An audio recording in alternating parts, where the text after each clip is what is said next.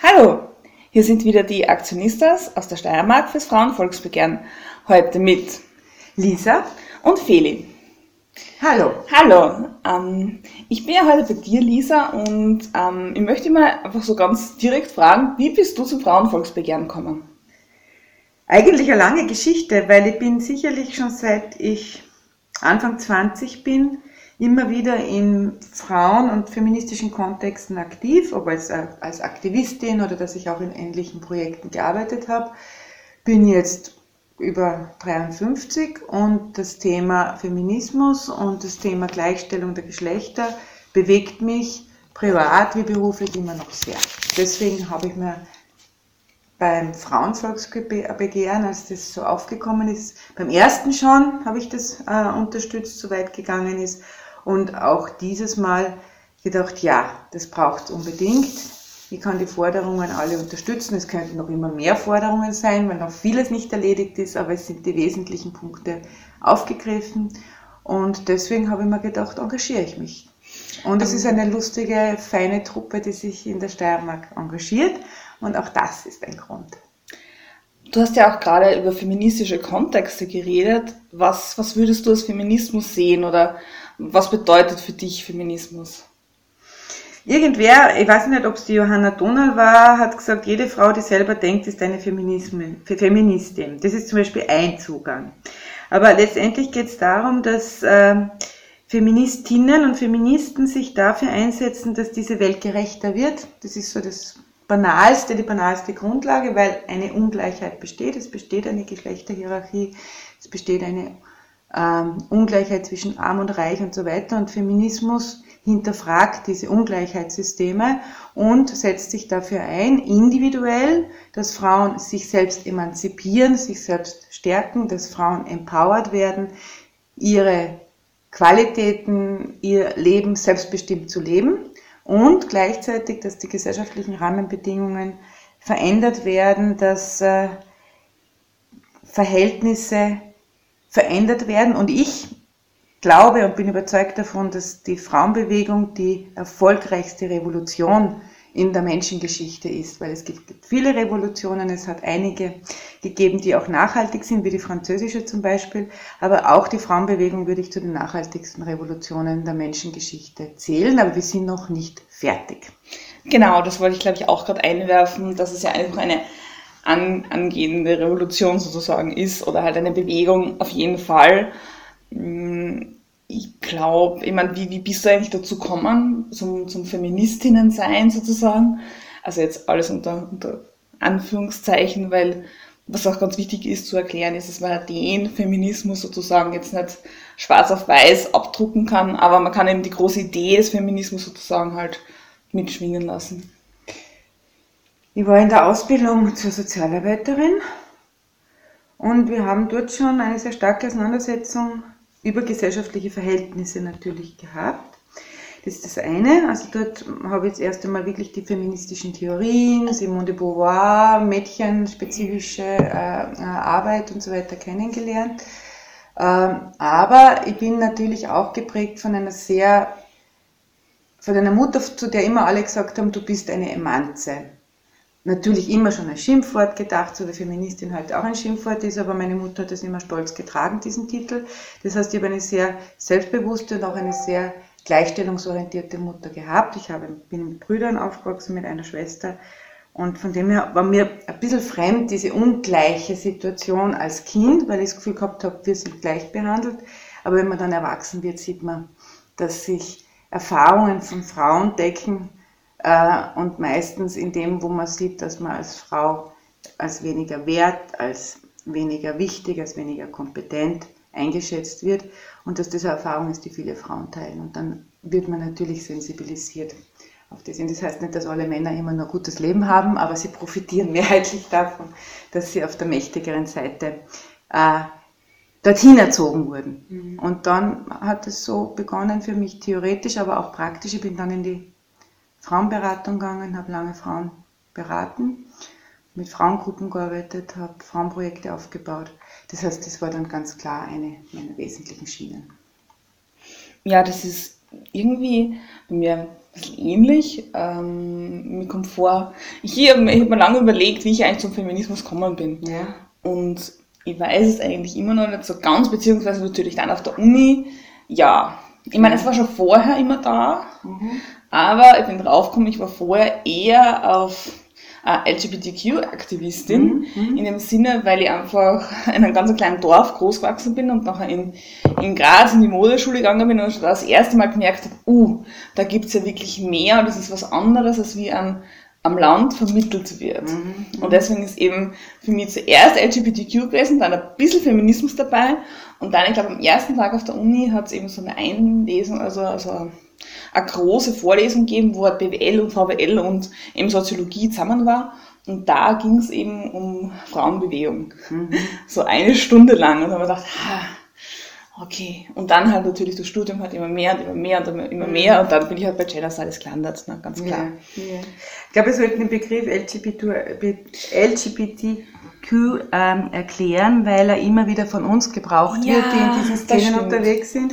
Es geht um die Lesben, Schwulen, Trans- ähm, und bisexuellen Bewegung, die immer wieder erweitert wird, weil Mhm. die Begrifflichkeiten mehr werden, aber letztendlich geht es um eine Emanzipationsbewegung in diesem Bereich und um Genau. einen, einen gesellschaftlichen Kampf, der ja auch schon viel gebracht hat, so wie ich jetzt nochmal auf die Frauenbewegung zurückkommen will, weil du gesagt hast, diese Revolution steht am Anfang. Ich sehe es nicht ganz so. Ich glaube, dass wirklich viele Dinge, die heute für uns selbstverständlich sind, die für meine Töchter absolut selbstverständlich sind, nicht selbstverständlich werden, wenn es nicht ganz eine starke Frauenbewegung, die erste, also am Anfang des letzten Jahrhunderts oder um das, äh, den Anfang des letzten Jahrhunderts und dann vor allem die zweite Frauenbewegung in den 70er Jahren des letzten Jahrhunderts gegeben hätte.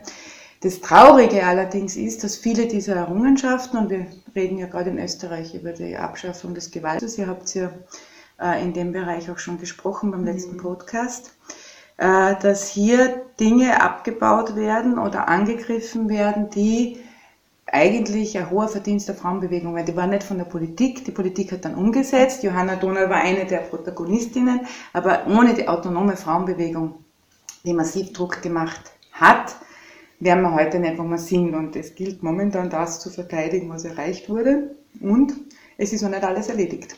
Ja. Und darüber können wir dann noch reden. Nämlich die eine Frage ist, Genau. wie genau. man das verändert und auch was noch zu verändern wäre. Und ich glaube, was, was ich zumindest aus meiner Generation sagen kann, leider, ist, dass eben diese ganzen Errungenschaften so ganz, ganz viel ein bisschen nicht ins Vergessen geraten, aber halt eben diese Selbstverständlichkeit. Und ähm, also ich habe das nie, also ich habe das eben gelernt und dann nicht mehr alles selbstverständlich gesehen. Aber ich glaube auch, dass gerade in meiner Generation ganz, ganz viele Frauen so denken, so, ja, und Männer natürlich auch. Äh, ja, okay, Feminismus, das war jetzt mal was in den 70ern. Da hat man es halt noch braucht, aber inzwischen sind die Gesetze so, eben die Politik ist eingestiegen und jetzt brauchen wir es nicht mehr. Und es ist eben die Frage, warum brauchen junge Menschen heute noch einen Feminismus? Ich glaube, dass das, was wir als Patriarchat bezeichnen, also als diese Hierarchie in dieser Gesellschaft, allen Menschen schadet. Dass Ungleichheit, Ungerechtigkeit alle Menschen beschädigt. Egal, ob sie Opfer davon sind, ob sie Ausgebeutete sind, ob sie auf der Seite sind, auf deren Rücken eine Gesellschaft reicher und wohlhabend oder was immer wird, und da sind viele Frauen dabei, oder auch, was es denen abfordert, die in der sogenannten Machtposition sind, den Männern, die davon profitieren, dass das männliche Prinzip immer noch sehr hoch geschrieben wird, die zwar mehr verdienen, mehr äh, Vermögen haben, wesentlich mehr Vermögen haben als Frauen, aber gleichzeitig auch eine sogenannte toxische Männlichkeit nennt man das, also eine sehr vergiftete Männlichkeit leben, weil sie nur ganz wenig Männlichkeitsbilder möglich haben und weil es natürlich sehr auf die Gesundheit geht, wenn man immer sozusagen als äh, ein funktionierender, äh, taffer Mann durchs Leben gehen muss und sich Gefühle nicht erlauben darf und so weiter. Das ist gesundheitlich bedrohlich. Das heißt, Männer profitieren von Gleichstellung genauso viel von, wie von Frauen und auch wenn jetzt im Gesetz drinnen steht, dass Frauen das Gleiche verdienen sollten, ist das nach wie vor nicht so. Auch wenn es heißt, dass gleich viel Frauen gleich viel Kompetenzen, gleich viel Führungsqualität haben, wissen wir, dass sie nach wie vor nicht in der gleichen Menge vorhanden sind. Und solange das nicht so ist, werden auch den jungen Menschen ja, diese Teile des einen Geschlechts gegenüber dem anderen, beziehungsweise die Nachteile, äh, früher oder später auffallen. Und ich sehe das an meinen Töchtern. Meine Töchter sind natürlich in einem sehr gleichgestellten Haushalt aufgewachsen. Für sie war die Geschlechterfrage nie eine, eine, ein großes Fragezeichen, sagen wir mal so. Also feministisch aufgewachsen, sehr selbstbewusst aufgewachsen. Und dann kommt meine Tochter, die in Wien studieren begonnen hat, in einem technischen Studium zurück und sagt, Mama, ich weiß jetzt schon eines, wenn ich nicht mindestens einen Doktor mache, dann werde ich sicher nicht die gleichen Chancen haben mit meinen männlichen Kollegen. Das spüre ich jetzt schon. Das heißt, spätestens in der Ausbildung, Berufsausbildung oder am Ende davon und allerspätestens dann, wenn sich junge Frauen, junge Männer zur Familie entscheiden oder Kinder kriegen oder was immer, spätestens dann zeigt sich, dass die Rahmenbedingungen nach wie vor ungleiche sind. Und ich glaube, dass das etwas ist, was wir unseren Jungen nie theoretisch mitgeben können. Es ist eine Erfahrung, die man macht. Und dann gibt es doch viele, die sagen, so geht's nicht. Und das ist meine Hoffnung. Und man sieht auch bei vielen Jungen, auch dass jetzt so viele junge Frauen rund ums Frauenvolksbegehren engagiert sind, dass für manche der Feminismus noch nicht tot ist oder noch nicht unnütz, auch wenn der Mainstream momentan uns einreden will, dass den keiner mehr braucht. Das hat aber natürlich eine ganz klare Strategie dahinter. Und die Strategie ist, alles so zu lassen, wie es war, zurück in die 50er Jahre, wieder herzustellen, Zustände, die man als natürlich beschreibt. Es ist ja sehr spannend, dass das aktuelle Regierungsprogramm den Unterschied zwischen Frau und Mann als natürlich erklärt. Was ist das Heiße daran? Das heißt, es ist nicht veränderbar. Wir als Feministinnen gehen aber davon aus, dass Geschlechterverhältnisse gemacht sind, dass sie vom Menschen entwickelt wurden, dass sie konstruiert sind und deswegen auch veränderbar sind. Und das ist der große Unterschied zwischen dieser Regierung und den progressiven Kräften, dass wir daran glauben, in dieser Gesellschaft können Menschen, stellen Menschen die äh, Situationen her und können sie auch wieder verändern. Die Reaktionären glauben, das ist von irgendwo, von Gott oder wem immer gegeben und das ist unveränderbar. Ein sehr resignativer Zugang und den teile ich sicher nicht da gibt's ja auch diesen, diesen Spruch Feminismus, der radikale Gedanke, dass Frauen auch Menschen sind. Mhm. Was total spannend ist, eben, eben wirklich auch, das auch. dass der Frau auch ein Mensch ist. Ja. Ähm, und äh, wenn man eben da geschichtlich schaut, es gibt ja diese, diese starke Verknüpfung zwischen Mann und Mensch, besonders im Französischen. Ja. Also von dem her gesehen äh, ist es da ganz lustig, immer wieder zu denken, wow, wir sind ja auch Menschen. Mhm. Und du hast ja gerade von Machtverhältnissen geredet und ich ja. glaube, in unserer Gesellschaft ist es ja so, dass ganz viel Macht und Machtverhältnisse reproduziert werden, besonders in der Politik.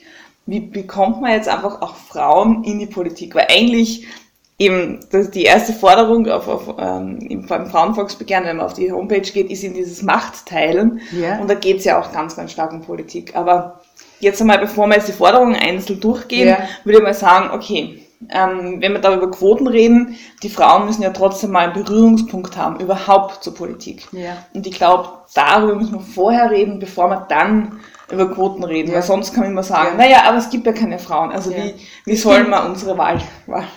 Zuerst einmal zum Thema Macht. Aus der praktischen Erfahrung, ich war ja selbst eine relativ äh, mächtige Politikerin in Graz. Äh, und ich beschäftige mich jetzt in meiner aktuellen beruflichen Situation viel mit dem Thema Frauen und Macht.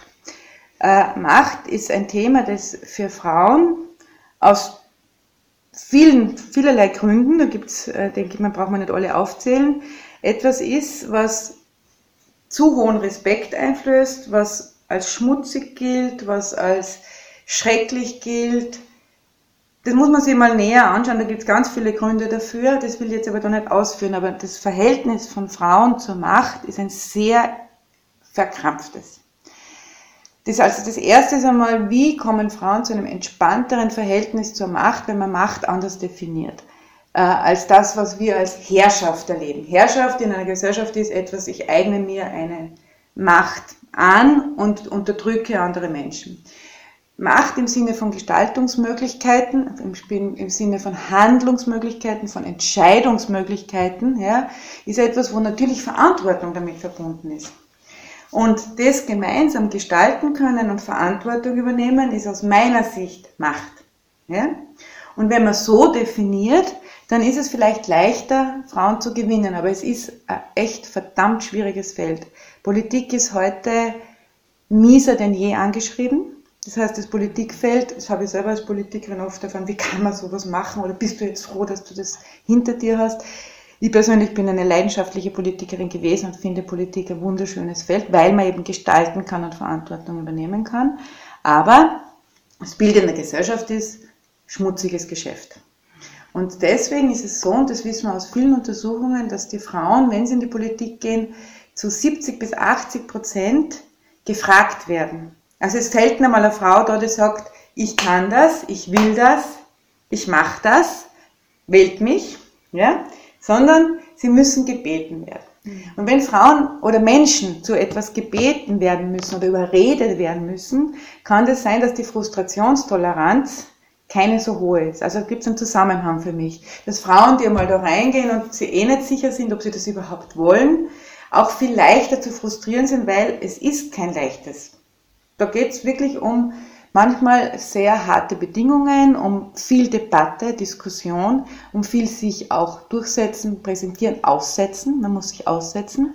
Und wenn man das Gefühl hat, ich will das nicht hundertprozentig, ist man womöglich auch leichter zu, in eine Resignation zu bringen. Und deswegen ist es so, dass viele Frauen leider nach sehr kurzen Phasen wieder aussteigen. Und wir haben das bei uns auch analysiert, wenn man so anschaut, die Geschichte meiner Partei.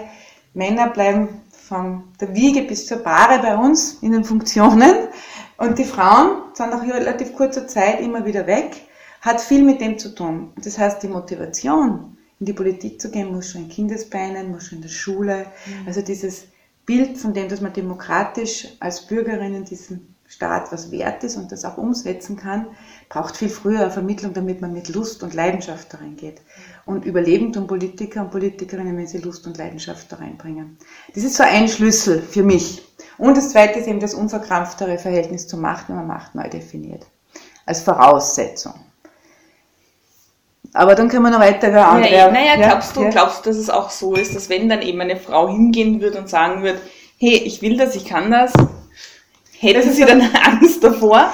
Also das Zweite, was ich, und ich arbeite manchmal mit Frauen, die in die Politik tendieren, was man jeder Frau sagen muss, wenn eine Frau öffentlich spricht, dann weht ihr ein anderer Wind entgegen, als wenn ein Mann öffentlich spricht. Es gibt ein schönes Buch von einer ähm, ähm, Historikerin aus England, der Name mir nicht einfällt, Mead, glaube ich, so ähnlich heißt sie, die das jetzt wieder beschrieben hat, die öffentliche Rede von Frauen und wie damit umgegangen wurde von der Antike herauf und die das bis hin zur MeToo-Debatte verfolgt. Frauen, die öffentlich sich positionieren, die sich nicht angepasst positionieren, die eigenständig autonom auftreten mit einer eigenen Meinung, werden nicht geliebt.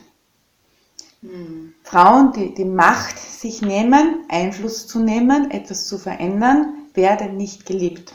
Das muss jede Frau wissen, die in die Politik geht. Sie werden teilweise mit Hass überschüttet. Das sieht man jetzt auch immer, wenn Frauen sich öffentlich äußern und etwas kritisch oder etwas gegen den Mainstream sagen, dass sie wesentlich schneller Opfer von Hass werden.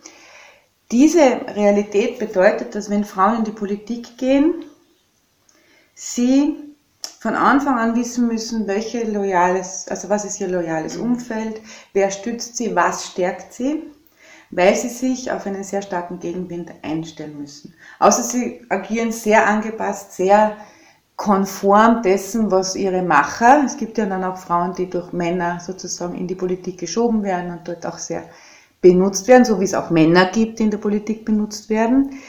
Äh, und wenn sich diese Leute anpassen, werden sie weniger ausgesetzt sein. Aber Frauen, die alleinstehend und für sich positioniert in die Politik gehen, müssen sich darauf einstellen.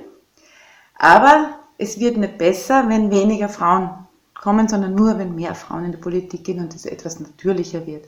Und da sind wir leider noch weit weg. Wir haben jetzt gerade gibt äh, Bürgermeisterinnen-Tagung in Österreich und es sind, glaube ich, 8 Prozent in Österreich noch in, als Bürgermeisterinnen. Wir haben im Parlament ungefähr 34 Prozent. 34, 35, glaube 34 ich. bis 35 Prozent. Das ist schon besser, als es war in den früheren Jahren, aber es ist lang nicht dort, wo es hingehört, nämlich bei den 50 Prozent, die mindestens den Frauen zustehen. Ja, und natürlich haben wir auch in unserem Landtag ja auch eine 60% Männerquote. Also ich habe ja, da einen kleinen ja. Zeitungsbericht, wo wirklich so, Männer haben 60 Prozent, mhm. nicht Frauen haben 40 Prozent, aber halt ja. Aber noch ein Wort, noch ganz kurz zu dieser Frage, was für Frauen die Politik reizvoll machen würde. Natürlich ist es immer eine Frage von Umgang, von Stil, von Kommunikation.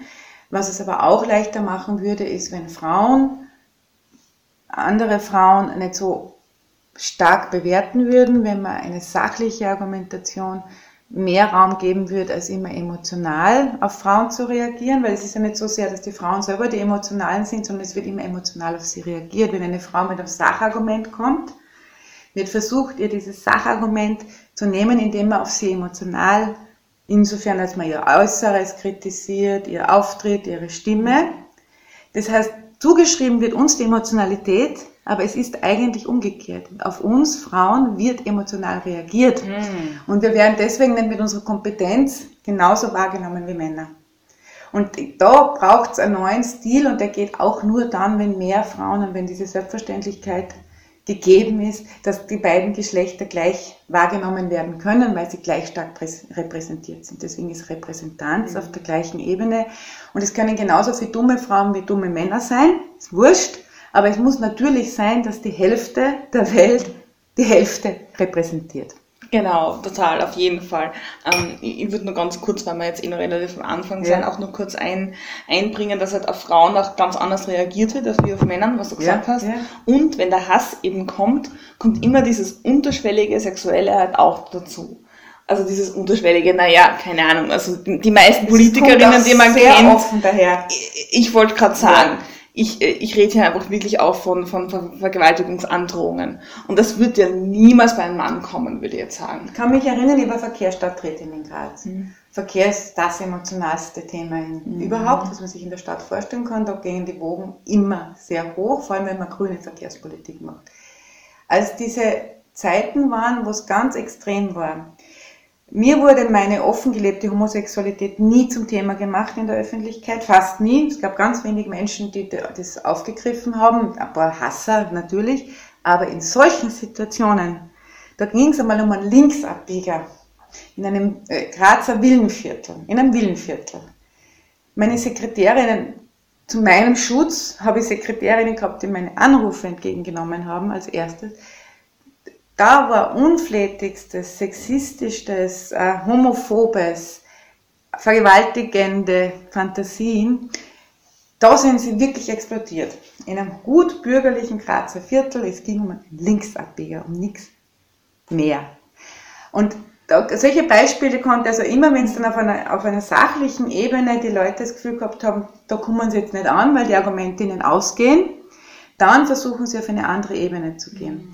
Und es ist noch schwerer offensichtlich auszuhalten, wenn das von einer Frau ist und wenn es dann lesbisch dazu ist, dann hat man natürlich, dann ist das enthemmend.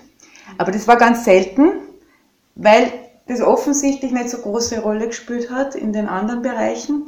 Äh, da ist eher das Thema Frau das Thema gewesen. Also, dass ich lesbisch bin, war weniger das Thema als manchmal das Thema Frau. Die kann keinen Plan lesen, die kennt sich nicht aus. Und da muss man sich sehr schnell auf die Hinterbeine stellen, sehr genau sich auch kompetent machen, weil man dann, äh, auch wenn man mit Technikern, was ich hier hatte, mit Technikern zu tun hat, äh, wenn man das nicht, wenn man da nicht mitkommt, was da diskutiert wird, dann bist du natürlich weg, weil das von vornherein schon mal unterstellt wird, dass du es sowieso nicht auskennen kannst. Ja, eben. Und das, das ist der Anstrengung dabei, aber da wird ja auch aus sexistischen Gründen unterstellt, Frau kann keinen Plan lesen. Mhm, auf jeden Fall. Also Ein Mann, der dort sitzt, der könnte auch Geisteswissenschaftler sein, egal, wird ihm sofort unterstellt, der kennt sie aus. Und ich habe aber genug Männer kennengelernt, die keine Pläne lesen können. Natürlich, ja, aber da sind wir jetzt eh wieder ja. nach diesem biologistischen, ja, die Männer genau. können Zahlen lesen, die Frauen nicht, würde ich jetzt einmal sagen. Mhm. Ähm, ja gut, ich glaube, wir haben jetzt ganz kurz eben drüber geredet, wie es eben Frauen in der Politik geht und wie man da überhaupt die Frauen hineinbringt. Weil wenn man sich eben die Forderung vom Frauenvolksbegehren anschaut, die zielt ja schon auf die Frauen, die schon in der Politik sind, ja. dass sie dann eher in die höheren Stufen mhm. kommen. Und deswegen haben wir gedacht, man muss den Schritt vielleicht zurückgehen. Man muss da vorher schon noch was anderes auch noch machen. Mhm. Aber eben die erste Forderung ist eben ja die Hälfte aller Plätze für Wahllisten in den allen Vertretungskörpern auf Gemeinde, Landes- und mhm. Bundesebene für Frauen und Männer. Und ganz wichtig zu sagen, für Frauen und Männer. Es ist eine Geschlechterquote. Das heißt, es müsste ja prinzipiell ja auch umgekehrt dann auch sein. Weil es wird ja immer nur von, ja, die Quotenfrauen, es geht ja, ja nur um die Frauen. Ja. Aber eben, man müsste mal so umdenken, wir wollen eine Geschlechterquote. Überall. Hm. Also findest du auch, dass man das irgendwie stärker betonen sollte? Ich meine, die Realität ist halt leider so, dass es Frauen jetzt eher betrifft. Die Realität ist folgende, dass der Kuchen dort, wo die Macht, das Vermögen und das Einkommen ist, zu verteilen ist. Weil wenn wir das jetzt gleichsetzen mit den Quoten, zum Beispiel in den Kindergärten, ja, da wollen wir natürlich gleich viel Männer wie Frauen. Ja, das ist die umgekehrte Quotendiskussion. Da geht es aber um ganz, leider ganz schlecht bezahlte Jobs. Mhm. Da ist der Kuchen nicht so groß. Das heißt, da wird es nie so viel Widerstand geben als dort, wo es heißt, wenn Frauen in Machtpositionen, Vorstandspositionen, Aufsichtsräte, äh, in äh, politische oder auch in, in, in, in, anderen Bereichen, Medien zum Beispiel, ist ganz ein deutliches Beispiel, da, sich, da, da zeigt sich momentan ein großer Backlash, ganz wenig Frauen in Führungspositionen in den österreichischen Medien inzwischen wieder, dass da ein Kuchen zu verteilen ist, der nicht größer wird. Das heißt, es müssen manche darauf verzichten. Und wir haben ja als relativ aggressive Gegenwehr von Männern, die dann nicht bei einer Gleichstellungsauswahl, also wenn es darum geht, nach dem Gleichstellungsgesetz bei der gleichen Qualifikation eine Frau vorzuziehen. Das halten ganz viele Männer nicht aus, weil natürlich man das Gefühl hat, es ist mir zugestanden. Und aus der alten Tradition heraus sind alte Löwen interessiert daran, dass die jungen Löwen ihnen nachfolgen. Das heißt, das Prinzip der Ähnlichkeit, dass die ähnlichen Menschen, also in dem Sinn Männer, da gibt es eine schöne Beschreibung. Ältere, mächtige Männer glauben sich in den jungen Männern in ihrer Jugend zu sehen. Das heißt, da gibt es auch so ein bisschen Nostalgie zur eigenen Jugend und deswegen fördert man eher junge Männer. Und das kann nur durchbrochen werden, wenn es Quotenregelungen gibt, wenn eben äh, bei Auswahlverfahren die gleiche Qualifikation Frauen den Vortritt lässt, solange das nicht ausgeglichen ist. Wenn es ausgeglichen ist, reden wir weiter. Aber wie gesagt, in den Bereichen, wo es um viel geht, sind immer noch wesentlich mehr Männer an der Macht und die müssen dann einen Teil halt auch verzichten und deswegen ist dort dagegen der Widerstand größer und deswegen betrifft die emotionale Debatte über die Quote immer Frauen und Männer, wenn es um den Anteil der Männer geht. Mhm. Und nicht so sehr dort, wo es darum geht, dass natürlich würden gern mehr äh, Frauen äh, oder würden mehr Männer in Kindergärten gut sein. Ja? Aber sie machen die Ausbildung und gehen nachher in andere Bereiche oder studieren, weil sie sagen, sie verdienen dort zu wenig, weil sie immer noch vom Alleinverdienerprinzip ausgehen oder vom Hauptverdienerprinzip. Und das stimmt. Wenn man vom Hauptverdienerprinzip ausgeht, dann kommen Familien mit einem Einkommen, wenn der Vater der Hauptverdiener ist, mit einem Kindergärteneinkommen nicht durch. Ganz sicher nicht. Ja, eben, genau. Also, also wir müssen ja auch Konzepte da richtig auch in der Arbeitswelt ja. umstellen, was natürlich auch in einer anderen Forderung von Volksbegehren ja genauer beschrieben wird. Ja. Ähm, Aber es ist doch eine Riesenschweinerei. Ja, natürlich. Wenn du dir anschaust, was ein Vorstand von irgendeinem Unternehmen bekommt, mit aller Berechtigung, dass dafür Aufwand drinnen ist und was die wichtigste Gut unserer Gesellschaft, nämlich die Kinder, ja, was uns das wert ist, nämlich dass man den Leuten minimalste Löhne zahlt und dann so viel von ihnen verlangt, was sie nämlich mit unseren Kindern weiterbringen sollen. Und da kommt dann eben wieder die biologistische Sicht daran, mhm. weil ja die Frauen müssen dann nicht so viel verdienen, weil das ist ihnen ja eh angeboren. Es ist ja angeboren, also sie haben das nicht lernen müssen, das heißt, das geht dann so einfach. Es ist ja auch in allen Pflegeberufen ja. so, dass ja. eben das Pflegerische und das, das Mütterliche ist ja angeboren den Frauen, also brauchen sie es nicht lernen, also brauchen sie auch kein großes Gehalt dafür, weil es ist eh ihr Hobby im Prinzip und, und ihre Leidenschaft. Und ja, das ist, ähm, man kann dann natürlich dann auch noch sagen, dass gerade halt Männer dann in diesen Bereichen dann auch noch diesen gläsernen Fahrstuhl haben, dann eher in diesen, diese administrative Bereiche kommen, weil den Männern dann eben gegensatz zugeschrieben wird, ja, aber sie können viel besser organisieren und sie sind eigentlich nicht sehr gut beim Kindererziehen, aber organisieren können sie dann schon. Also das ist ja auch diese, diese Doppelschneidigkeit zum Beispiel. Genau. Das ja. ist halt eigentlich total spannend. Das, das ist der ganze Care-Bereich in dieser Gesellschaft, solange Fürsorge und Caring für andere, ob das jetzt für mhm. Alte oder für Kinder ist, nicht gerecht verteilt mhm. ist, ja, und auch die Frage der Bezahlung und der unbezahlten Arbeit gerecht verteilt ist zwischen den Geschlechtern, haben wir ein Grundproblem, das nicht zu lösen ist, weil damit würden wir über Arbeitszeiten zum Beispiel anders diskutieren. Und wenn wir über Arbeitszeiten anders diskutieren, ja. diskutieren wir dann auch, auch in der Politik anders ja. über Arbeitszeiten. Ja. Weil das ist der ganz der große Punkt, den man nie vergessen darf, dass eben gerade Frauen und die Vereinbarung von politischer Arbeit und in Familienarbeit ist ja dann höchstwahrscheinlich noch viel schwieriger, weil die ganzen Sitzungen am Abend sind, bis spät in die Nacht gehen und ja. Es ist zumindest der Ausschließungsgrund für viele Frauen in mittleren, jüngeren Jahren, die in dieser gebärfähigen Zeit sind. Und es ist so, dass Frauen, die in die Politik gehen, entweder erwachsene Kinder haben oder keine Kinder haben.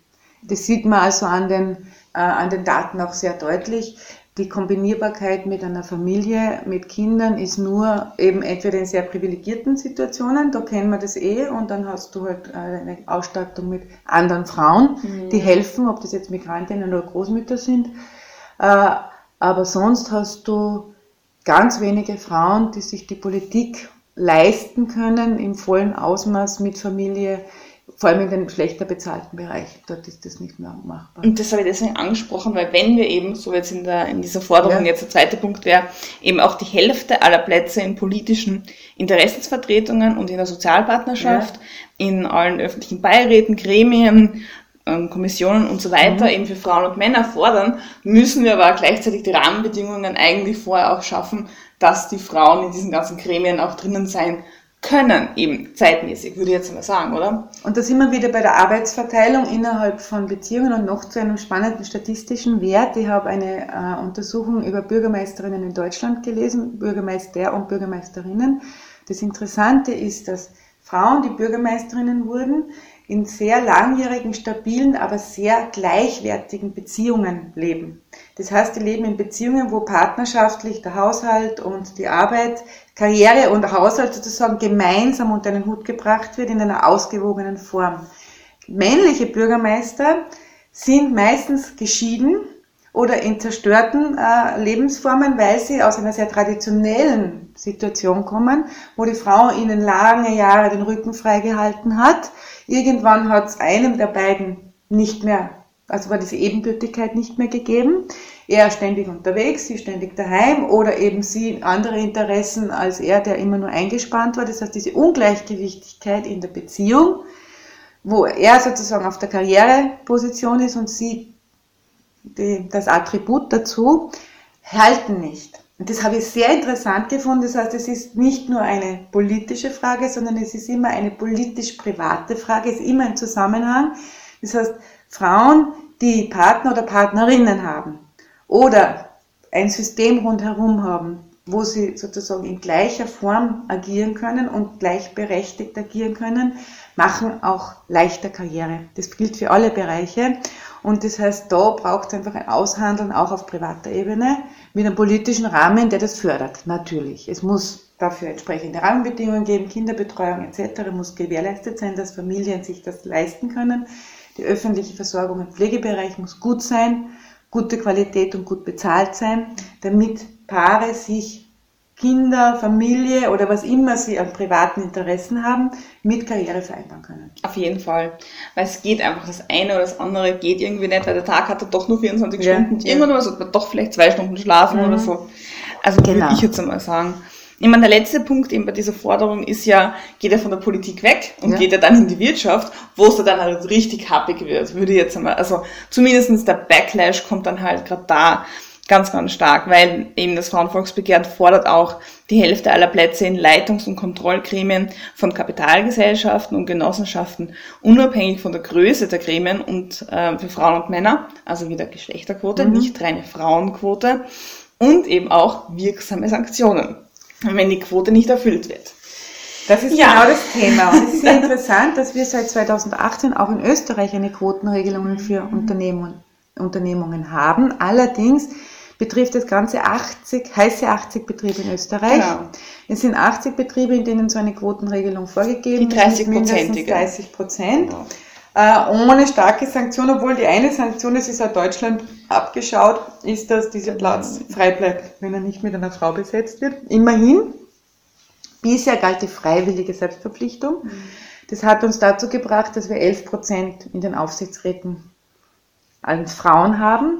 Jetzt wissen wir nicht nur von Norwegen, sondern auch von Frankreich und von Italien, die teilweise sehr scharfe Sanktionen haben und die schon länger in dem Bereich aktiv sind, dass man dort mit einer verpflichtenden Quote wesentlich größere Sprünge macht. Also wir haben dort inzwischen Quoten zwischen 35 und 45 Prozent in den Aufsichtsräten mhm. und Steigerungen um mindestens 30 Prozent, seit es die Quotenregelung gibt. Das heißt, die Quotenregelung, wenn man sie wirklich auch als Maßnahme mit Sanktionen und mit Verpflichtung setzt, mhm. wirkt. Das österreichische Modell ist ein klassischer Kompromiss, aber dennoch es ist zumindest einmal ein erster wichtiger Schritt und ich selbst, wir haben als, ähm, als Partei in Graz eingeführt die Quotenregelung in den Aufsichtsräten der städtischen Betriebe, die wieder abgeschafft ja, wurde, genau. sobald wir nicht mehr dran waren. Aber was ich damals gehört habe, war für mich schon interessant. Damals hat äh, mir der Bürgermeister gesagt, ich habe gar nicht gewusst, dass es in unserem Umfeld so viel gescheite Frauen gibt. Das heißt, die wurden, mhm. dadurch, dass jetzt plötzlich quotenmäßig ihre Aufsichtsräte besetzen mussten, wurden sie ausgeschickt, sich im Umfeld einmal umzuschauen. Und das ist ein wichtiger Nebeneffekt. Das heißt, dass der Blick, der sonst immer wieder auf die jungen Männer oder auf die nächsten Männer gerichtet ist, weil die Ähnlichen schauen die Ähnlichen an, dass der Blick geweitet wird und man sich umschaut und draufkommt, da gibt es ganz viele Frauen mit Qualität und niemand muss mir erzählen, dass eine Quotenfrau automatisch keine Qualität hat, weil das ein Blödsinn ist. Wir haben besser qualifizierte Frauen inzwischen, mehr Studienabgängerinnen, die den Studien abschließen. Wir haben bestqualifizierte Frauen in den mittleren und jüngeren Jahren und die Qualität kann nicht mehr das Thema sein. Es geht da wirklich noch um was anderes und da geht es eben darum, den Hebel ein bisschen umzulegen und damit auch auf etwas Macht zu verzichten, beziehungsweise Macht gemütlicher zu teilen, weil geteilte Macht ist auch etwas Besseres, weil Verantwortung gemeinsam getragen wird. Finde ich, finde ich total richtig und total wichtig. Und ich wollte eben jetzt auch noch dazu sagen, dass eben, ich denke, Sanktionen wäre jetzt einerseits im, im, eben auf der wirtschaftlichen Ebene, wie es eben in Italien und Frankreich gibt, ganz okay. Und ich glaube eben auch auf der politischen Ebene, wenn eben da die Wahllisten erstellt werden, dass es da vielleicht irgendwelche Techniken oder halt, äh, Sanktionen oder halt Maßnahmen gibt, die man dort vielleicht auch machen könnte. Ich meine, die steirische die Parteiförderung daran genau, zu knüpfen, das genau. haben wir immer wieder gefordert. Und ich komme ja aus einer Partei, wo das praktiziert wird, jede, also wo immer qua, qua aber, äh, Geschlechterparität. Und das zeigt, das zeigt ja auch, dass bei uns relativ viele Frauen immer mhm. wieder in Führungspositionen waren. Das kann man leben, das kann man praktizieren und das ist überhaupt kein, äh, wie soll ich sagen, äh, kein Thema, das einen irgendwann noch aufregen muss. Ja? Aber offensichtlich in der Phase der Umstellung muss es aufregen. Und du wolltest jetzt zur steirischen ÖVP was Genau, sagen? das war jetzt genau im Jänner ja auch dieser, ja. dieser Aufschrei, wo dann auch die, die in, innerhalb der ÖVP auf ja. einmal sowas kommen ist und gesagt hat, uh, da könnten wir ja doch was anderes machen. Und äh, also weil ich weiß, planen sie jetzt irgendwie bis 2020 auch wirklich eine Frauenquote einzuführen oder das Reißverschlusssystem Sie haben es jetzt auch versucht, das heißt, äh, in diesem Nationalrat muss man der ÖVP zugestehen, ja, hat sie relativ viele Frauen, weil sie auf der Liste etwas konsequenter vorgegangen sind als bisher, mhm. was nur beweist, dass es machbar ist. 33 Prozent? Ja. Und äh, wie gesagt, äh, Quotenregelung bedeutet nicht, dass deswegen automatisch die Qualität absinkt, sondern das ist immer eine Qualitätssteigerung, weil Vielfalt vielfältige Perspektiven, vielfältige Lebenserfahrungen, wenn die in mhm. Entscheidungen einfließen, egal ob das jetzt in einem Wirtschaftsbetrieb oder in einem Medienunternehmen oder in einer Partei ist, einfach die Möglichkeit erhöht, dass das, was relevant ist für die Menschen, tatsächlich auch entschieden wird. Genau, und eben der erste, der erste, der erste Satz, was man immer hört, ah, ihr wollt Quoten, soll jetzt die Putzfrau in Aufsichtsrat gehen, weil es gibt ja keine Frauen in unserem Betrieb. Also sowas habe ich zumindest schon gehört auf der, auf der Straße. Und na, es gibt qualifizierte Frauen. Aber eben, es müssen die Scheuklappen ab, abgenommen werden. Und man muss auf sie aktiv zugehen, immer noch. Mhm. Das heißt, es wird notwendig sein, in irgendeiner der nächsten Generationen, dass Frauen von sich aus lernen, sich anzumelden und zu sagen, da bin ich, das kann ich. Äh, ich glaube, dass die Frauen, wir Frauen uns nicht länger leisten sollten, immer gebeten zu werden. Also nicht immer. Es gibt viele Frauen von uns, die inzwischen aufzeigen und sagen, da bin ich, wird ihnen kommt ihnen nicht gut, wird ihnen nicht äh, positiv zugeschrieben, aber auf, da muss man durch. Desto mehr dann äh, sind, wird es auch leichter werden. Aber ich glaube, dass Frauen sich nicht so sehr bitten lassen sollten, sondern sie sind mindestens so kompetent. Und man kann, wenn man das jetzt machtstrategisch betrachtet, sich manchmal im Vorfeld nicht alles vorstellen, muss man auch nicht. Also es muss ja nicht immer alles so ganz genau schon vorher gewusst werden, sondern manchmal muss man ein bisschen ein Risiko eingehen, dass man nicht genau weiß, auf was man sich einlässt. Das machen viele Männer, das könnten viel mehr Frauen auch machen und das macht dann auch einen Spielraum, dass was Neues entstehen kann und dass sich Entwicklung ergibt. Auf jeden Fall. Und ähm, ich würde jetzt mal sagen, dass da das Frauenvolksbegehren nicht einmal so radikal ist, wie es dargestellt wird, weil in Frankreich wird es jetzt ab 2019 auch Quoten in den kleinen und mittleren Betrieben ja. geben. Also ich glaube, wenn, wenn diese Forderung, ich glaube, dann werden alle irgendwie, dann werden Dächer hochgegangen und oh mein Gott, das geht doch gar nicht. Weil, weil ähm, man hat gesagt wird, okay, jetzt im Moment eben mit der jetzigen Regelung mit den mindestens 1000 Beschäftigte, wo man eben diese Schlupflöcher hat, wie, wie lang müssen 1000 Beschäftigte sein. Also man liest ja jetzt eben schon ein halbes Jahr Quote und was passiert und wie viele, wie viele Schlupflöcher gibt es jetzt eigentlich davon. Und ähm, das müsste halt dann eigentlich schon starrer werden, weil sonst passiert halt eh auch wieder nichts. Ja, ich würde ich würd sagen, es passiert ein bisschen was, dadurch, dass es jetzt endlich soweit ist, dass jetzt Quoten teilweise umgesetzt werden, aber es kann natürlich viel rigoroser und viel klarer werden. Und es wird auch irgendwann viel transparenter und vor allem würde ich es ja dann spannend finden, wenn es irgendwann auch vergleichbar ist und wenn die mhm. Länder ähnliche oder auch die, die ähnlichen Strukturen da sind, weil dann kann man auch sehen, was sich verändern lässt dadurch. Ich finde das vergleichbar, finde ich nicht schlecht, dass man in den unterschiedlichen Ländern gleiche Quotenregelungen hat, äh, weil letztlich die Menschen, die unterwegs sind zwischen den Betrieben und in den ganzen Arbeitsfeldern, die international sind, ja nicht mehr lokal unterwegs sind. Das heißt, prinzipiell können diese ganzen Regelungen international ein bisschen harmonisiert, aber dazu braucht es einen internationalen und einen nationalen Willen zur Gleichstellung und deshalb haben wir in Österreich leider zum jetzigen Zeitpunkt als genau das Gegenteil beschreiben. Wir haben momentan eine antifeministische Regierungsform, bei uns werden Dinge ausgehebelt und in Frage gestellt. Wir haben jetzt gerade die Diskussion der Kinderbetreuungskürzungen, was Frauen mehrheitlich trifft, aber auch Männer trifft als Familienväter. Äh, wir haben die Gewaltschutzdebatte, wir haben die Kürzungen im Frauen- und Familienbereich. Äh, vollkommen kurzsichtig, was, wenn man jetzt am Groß von Gewaltschutz redet, alle Bestrebungen in den Frauenberatungseinrichtungen, Frauen zu einem eigenständigen, selbstbestimmten Leben zu bringen, ja, sind die Voraussetzung für ein gewaltfreieres Leben, weil Abhängigkeit schafft Gewalt. Und das ist eigentlich in dieser Kurzsichtigkeit versucht man da das Thema Sicherheit über Gewaltschutz wieder hereinzubringen, weil das Thema Sicherheit oder Angst ist das Hauptthema dieser Regierung. Und das greift man auf, rein aus populistischen Zwecken und zerstört dabei lange gewachsene Strukturen und lange gewachsene professionelle Unterstützung für ganz mhm. viele Frauen die inzwischen einen anderen Weg gehen können. Wir haben ja auch im, im zweiten Podcast, der online gegangen ist, haben wir ja. auch über Gewalt, Gewalt geredet mhm.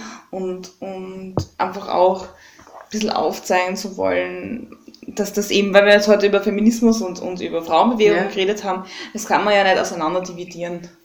Und es zeigt heißt, aber auch, und das, darauf wollte ich jetzt zurück, diese Regierung, da gibt es eine Frauenministerin, da gibt es eine Sozialministerin und die Frauen-, Familien- und Sozialpolitik wird von Frauen vertreten, die eigentlich vollkommen gegen Frauen und gegen die Gleichstellung gerichtet wird. Das muss uns auch bewusst sein. Eine Frauenquote oder gleich viel Frauen an Machtpositionen heißt nicht automatisch, dass alle Frauen, die in solche Machtpositionen kommen, immer das Beste im Sinne eines Gesellschaftsbildes wollen, wie es wir vertreten. Das muss man aushalten. Aber gleichzeitig braucht es da auch entsprechenden Widerstand und es ist nicht nur, weil eine Frau Politik macht, deswegen das immer frauenfreundlich, äh, sondern man muss jetzt genau hinter, hinterblicken und diese Frauen sind eindeutig eingesetzt von Männern, die ein reaktionäres und ein chauvinistisches Gesellschaftsbild haben.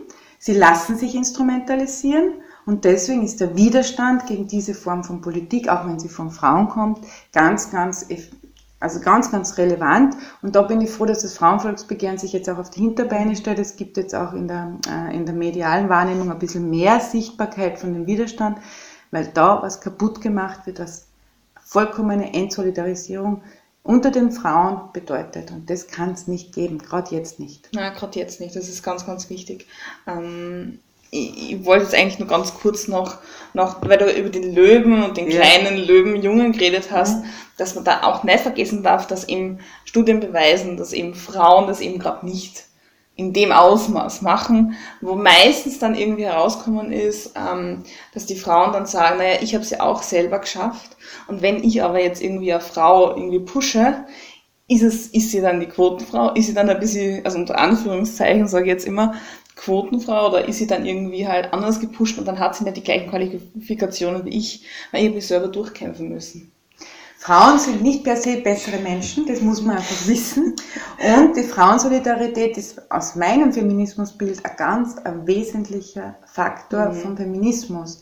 Und deswegen äh, bin ich immer sehr vorsichtig, wenn Frauen ganz großes äh, Bemühen an den Tag legen, sich vom Feminismus abzugrenzen, weil sie Sorge haben oder Angst haben, in eine Auslage zu kommen, die sie nicht wollen, nämlich in ein negatives Frauenbild. Aber ich halte es für das ganz wichtig, wenn Frauen in Positionen sind, wo sie eben so ausgesetzt sind, wo sie vorn dran stehen, wo sie für was eintreten, die brauchen Unterstützung, mhm. die brauchen Solidarität, wir brauchen diese Solidarität innerhalb unseres Lebens, ja, hier in Österreich. Frauen, die angegriffen werden öffentlich, brauchen Solidarität von anderen Frauen, die sich hinstellen oder Frauen, die in einer Sitzung von anderen Männern, weil sie dort eine machtvolle Position einnimmt, angegriffen braucht Unterstützung von Männern wie von Frauen, aber insbesondere auch von Frauen. Und da sind wir leider oft unsere eigenen Feindinnen. Und ob das jetzt ist, weil man in einem kleinen Terrain um wenig raufen muss, das kann der eine Punkt sein. Das andere kann natürlich sein, dass man eben Sorge hat, zu sehr in die, also aufzufallen, negativ aufzufallen und dann womöglich in ein Schema nicht mehr zu passen, wo man geliebt wird. Und wir Frauen müssen ein bisschen überwinden, dieses geliebt werden wollen um jeden Preis. Und eine Frau, die mir da ein großes Vorbild ist, auch wenn sie das sicherlich mit viel Schmerzen bezahlt hat, das ist die Johanna Donald. Johanna, mhm. Johanna Donald ist die Politikerin für mich. Ich habe sie persönlich kennenlernen dürfen und habe ein paar Abende mit ihr verbringen dürfen, sehr lustige Abende, äh, die auf das geschissen hat. Mhm. Zumindest sich es nicht anmerken hat lassen, dass sie, auch wenn sie nicht geliebt wird und sie wurde gehasst, ich kann mich nur erinnern, das heißt, das ist nicht nur in Zeiten von Hasspostings der Hass gegen Frauen existiert. Nein, natürlich nicht. sie wurde auch in der eigenen Partei kaum unterstützt und trotzdem ist sie ihren Weg gegangen. Und solche Politiker und Politikerinnen braucht man ganz dringend und solche Dinge, solche Personen braucht man in den machtvollen Positionen, nämlich die keine Angst haben und damit auch nicht in die Versuchung kommen, Angst zu verbreiten. Und momentan haben wir Menschen, die ängstlich sind, die mit nichts anderes Politik machen als mit Angst. Und dazu gehören genauso Frauen wie Männer leider in Österreich derzeit. Ja, ich wollte nur ganz kurz noch einhaken. Natürlich hat es auch schon früher Hass gegen Frauen gegeben, aber eben der jetzige Unterschied ist eben, dass diese Stammtischparolen sozusagen jetzt im Internet sich gegenseitig befruchten. Mhm. Und ja. dass eben nicht nur jeweils sechs kleine Männlein da sitzen, über Frauen schimpfen am Stammtisch sozusagen, sondern dass diese dann alle im Internet gehen und dann ganz viele Gruppen von Stammtischen miteinander mhm. sozusagen mhm gegen eine Frau schimpfen können. Und ja. ich glaube, das ist, das ist der große Unterschied. Das hat es früher gegeben, es wird es morgen, also in der mhm. Zukunft auch noch mhm. geben. Aber wir müssen einfach jetzt anders damit umgehen, weil jetzt die Kommunikation eine andere ist. Und ich finde es gut, dass jetzt darüber diskutiert wird. Wir dürfen, müssen aufpassen, dass wir Frauen uns nicht nur in der Opferrolle sehen. Wir müssen aufpassen, dass wir nicht nur wieder auseinander dividieren, die bösen Männer und die armen Weiberlein, das kann es nicht sein, sondern es geht darum, die Verantwortung bei uns allen anzusiedeln, nämlich auch Täterinnen und Täter zu definieren, zu benennen und ihnen auch die Verantwortung für ihr Agieren zu geben. Da gibt es eben Frauen wie Männer, die dieses Spiel mitbetreiben und umgekehrt Frauen zu ermächtigen, dass sie sich aus ihrer Opferrolle herausbewegen können, dass sie sich sozusagen auch äh, befähigt und einen Handlungsspielraum erhalten, in einem selbstbestimmten Leben äh, zu leben. Und mir hat es sehr gut gefallen, wie die Elfriede Hammer letztes Jahr äh, zum 100-jährigen Jubiläum des Frauenvolksbegehrens eine Ansprache gehalten hat. Frauenwahlrechts, oder? Frauenwahl. Ja, Frauenwahlbegehren auch noch 100 Jahre gibt es noch nicht. Nein, zum Frauenwahlrecht. Und sie hat eben beschrieben, was will das Weib, war ihr Thema, ja, was will das Weib, weil es wird ja immer so gesagt, was wollt sie überhaupt noch, das ist zwar ihr Ausgangspunkt, was wollt sie überhaupt noch, es ist doch eh alles erreicht. Und sie hat ein paar Dinge gesagt und ein paar Dinge, die mir sehr gut gefallen und ich möchte zwei Bereiche nochmal herausgreifen. Und das zitiere ich jetzt Elfriede Hammer. Frauen wollen ein erfülltes Leben. Wir wollen gleich viel Kohle für gleichwertige Arbeit, eine gerechte Aufteilung von bezahlten und unbezahlten Pflichten. Wir wollen Liebe, Lust und Leidenschaft, aber nicht um den Preis der Unterordnung und Verstellung. Frauen wollen ein sinnvolles Leben und sie wollen selbst bestimmen, welchen Sinn sie ihm geben. Frauen wollen diese Gesellschaft mitgestalten in Politik, Wirtschaft, Kunst und Wissenschaft und zwar mit den gleichen Entscheidungsbefugnissen wie Männer auch. Und nichts anderes will das Frauenvolksbegehren, sage ich dazu. Dankeschön, danke. Also es war wirklich ein sehr äh, abrundender Gedanke, würde ich jetzt mal sagen, für unser heutiges Gespräch. Ähm, ich bedanke mich natürlich auch wieder für alle unsere Zuhörerinnen und Zuhörer. Und ähm, wir wünschen euch noch eine schöne Woche, ein gutes Wochenende. Und Eine schöne Zeit, genießt den Sommer. genau.